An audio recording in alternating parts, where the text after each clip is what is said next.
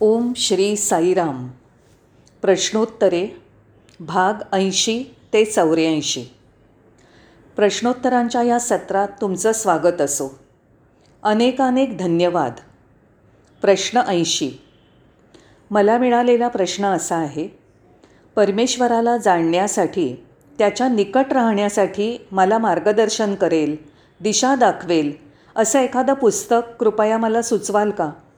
दुसऱ्या शब्दात सांगायचं तर त्यांना मार्गदर्शन करणारं दिशा दाखवणारं एक पुस्तक हवं आहे. याचं उत्तर असं आहे तुम्ही अनेक पुस्तकांचं वाचन करून विद्वान पंडित होऊ शकता पण त्याचा काहीही उपयोग नाही. पुस्तक वाचन म्हणजे केवळ माहिती असते. पुस्तक वाचन मनुष्याला ज्ञान देतं शब्दपांडित्य देतं विद्वत्ता देतं. पण एक गोष्ट तुम्ही लक्षात घेतली पाहिजे जेव्हा तुम्ही पुस्तक वाचता तेव्हा त्याचं आकलन मनाच्या पातळीवर आधारित असतं. त्या पुस्तकाला जाणून घेणारं निर्णय घेणारं भाष्य करणारं आणि त्याचा अर्थ लावणारं मनच असतं. दुसऱ्या शब्दात सांगायचं तर आता मनाचं प्रभुत्व आहे. तुम्ही तुमच्या मनावर आधारित पुस्तकं समजून घ्यायला सुरुवात करता. आध्यात्मिक मार्गावर हे कोणत्याही दृष्टिकोनातून सहाय्यकारी होत नाही. शेवटी एखादं पुस्तक तुम्हाला सत्याविषयी जाणायला सहाय्यक होऊ शकेल पण सत्याचा अनुभव घेण्यासाठी नव्हे. एखादा धर्मग्रंथ वाचून तुम्हाला परमेश्वराविषयी माहिती मिळेल. तथापि परमेश्वराचा अनुभव नाही. आपण नेहमी एक महत्त्वाची गोष्ट लक्षात घेतली पाहिजे की केवळ माहिती मिळणं जाणणं हे निरर्थक आहे. केवळ जाणण्याने तुम्ही आहात तिथेच राहता. तर दुसरी बाजू अशी की पुस्तकं आणि पुस्तकं वाचन तुम्हाला माहीत आहे. अशी मनाची खोटी धारणा करून देईल.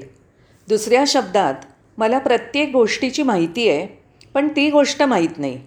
मला जगातली सात आश्चर्य माहिती आहेत पण मी एकही पाहिलेलं नाही. मला अनेक तीर्थक्षेत्र माहिती आहेत पण मी एकाही तीर्थक्षेत्राला भेट दिली नाही. म्हणून निव्वळ ज्ञान निव्वळ माहितीचा संचय याचा काही उपयोग नाही. तुम्ही कोणत्याही धर्माचं पालन करा.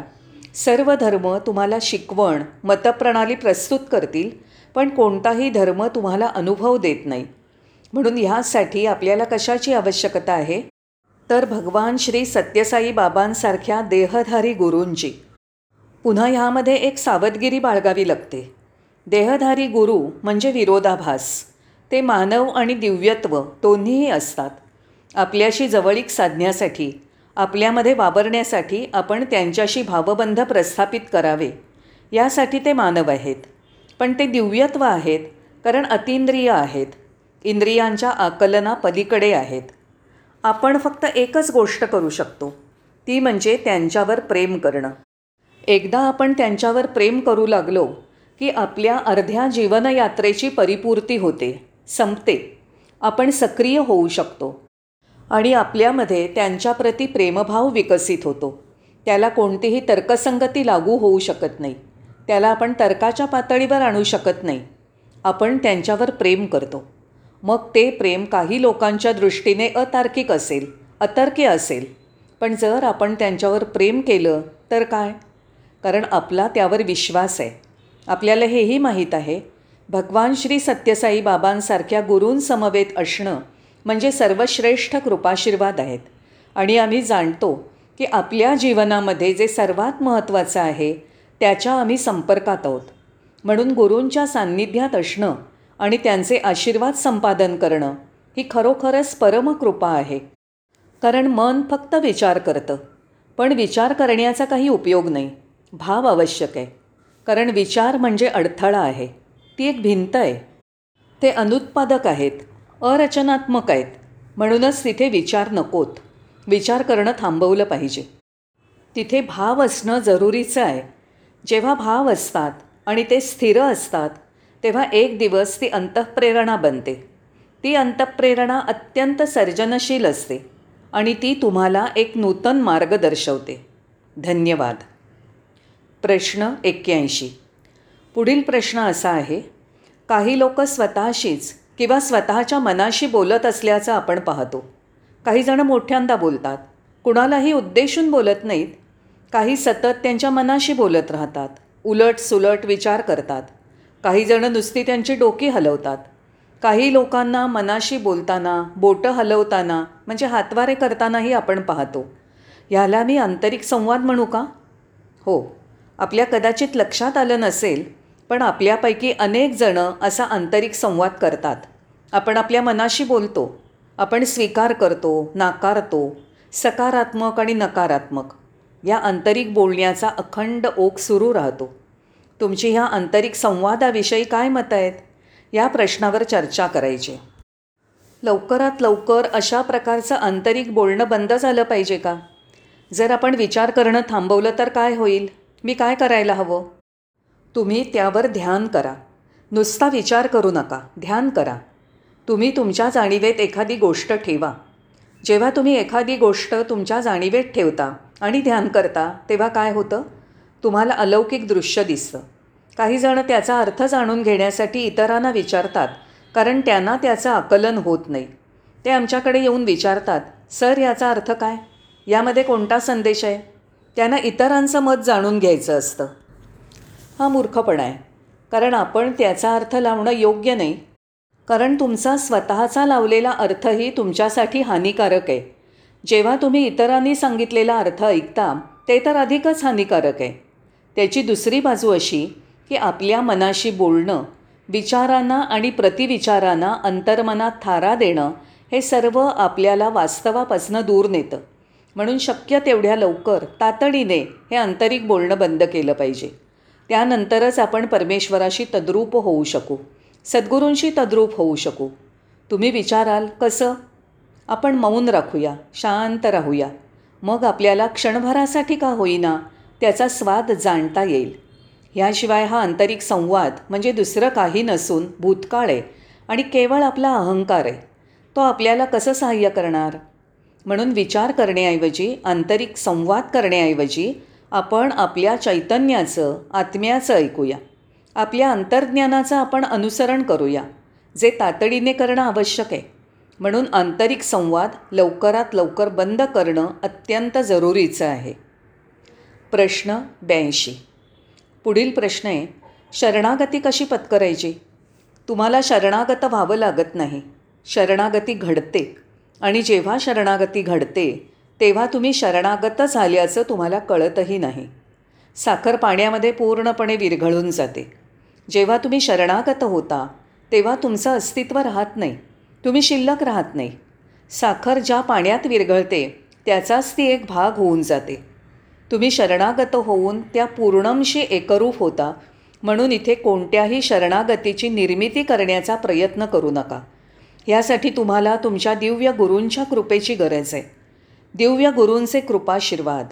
आणि जेव्हा आपल्याला त्यांचे कृपाशीर्वाद लाभतात आणि एकदा आपली आणि त्यांची दृष्टभेद झाली की शरणागती आपोआप घडते. प्रश्न त्र्याऐंशी. त्यानंतरचा प्रश्न आहे काही लोकांशी बोलल्यानंतर आपल्या मनाची स्थिती नेहमीसारखी उत्साही राहत नाही. त्यांच्या बोलण्याने आपल्याला प्रोत्साहन मिळत नाही. असं का होतं? जास्त लोकांशी संपर्क ठेवू नका. हे सर्व धर्म सांगतात. बाबा आपल्याला पुन्हा पुन्हा सांगतात जास्त लोकांशी संपर्क ठेवू नका. का? त्याने काय होतं? अनेक लोकांच्या भेटीगाठी घेतल्याने तुम्ही थकून जाता. तुम्हाला दमल्यासारखं वाटतं. तुमच्यामधली ऊर्जा काढून घेतली जाते. तुम्ही नकारात्मकतेला वाव देता. ते लोक येऊन तुमच्या शांतीचा भंग करतात. ते थकवणारे लोक आहेत. ते तुमची ऊर्जा शोषून घेतात.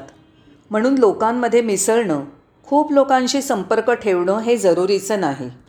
ते धार्मिक जीवनासाठी सुद्धा हितकारक नाही. कारण त्यापैकी बरेच जणं पोकळ असतात रिक्त असतात आणि अशी व्यक्ती आपल्या संपर्कात आलेली नाही जी स्थूल रूपात तिथे नसूनही तिचं अस्तित्व जाणवतं. जर तुम्हाला अशी व्यक्ती पाहिजे असेल तर ते आहेत दिव्य गुरु भगवान बाबा. प्रश्न चौऱ्याऐंशी. पुढील प्रश्न आहे पादनमस्कार का आणि कशासाठी? चांगला प्रश्न आहे. वेगवेगळे लोक ह्याचा वेगवेगळा अर्थ सांगतात. ह्यावर भाष्य करतात. अनेक जणं ह्याविषयी बढाया मारतात मोठ्या आवाजात सांगतात सार्वजनिकरित्या घोषित करतात. पादनमस्कार मिळाल्यावर भगवान बाबांचा चरणस्पर्श मिळाल्यावर काही लोक स्वतःला महान समजतात. वास्तविक पादनमस्कार ही जाहिरात करण्याची गोष्ट नाही प्रचार करण्याची गोष्ट नाही पादनमस्कार कशासाठी? याचा आपण कधी विचार केला आहे की माझ्या शेजाऱ्याला मिळाला मग मला नको का मिळायला? ह्या कारणासाठी तो आहे. का स्वामी अत्यंत दयाळू आहेत आणि त्यांनी पादनमस्कार दिला? मलासुद्धा एक पादनमस्कार देऊन आशीर्वाद मिळायला नकोत का? यासाठी पादनमस्कार आहे का? हे अंधानुकरण आहे का? ती इच्छा वाजवी आहे का? किंवा ती निव्वळ इतरांचं अनुसरण करण्याची आहे? पादनमस्काराचा आपल्या दृष्टीने अर्थ काय? सोप्या शब्दात मी तुम्हाला असं सांगेन. जेव्हा तुम्ही नतमस्तक होता जेव्हा तुम्ही तुमचं मस्तक दिव्य गुरूंच्या चरणावर ठेवता त्याला आपण पादनमस्कार म्हणतो. ती एका नवविश्वाची सुरुवात आहे कारण तुम्ही त्यांना शरणागत झालात. मस्तक हे अहंकाराचं प्रतिनिधित्व करतं. मस्तक मीपणाचं प्रतीक आहे. तुमची जी वैयक्तिक ओळख आहे तिचं प्रतीक आहे. म्हणजे मी अमुक अमुक आहे. जेव्हा तुम्ही नतमस्तक होऊन तुमचं मस्तक गुरूंच्या चरणी ठेवता तेव्हा तुम्ही तुमच्या व्यक्तिगत ओळखीचा त्याग करता.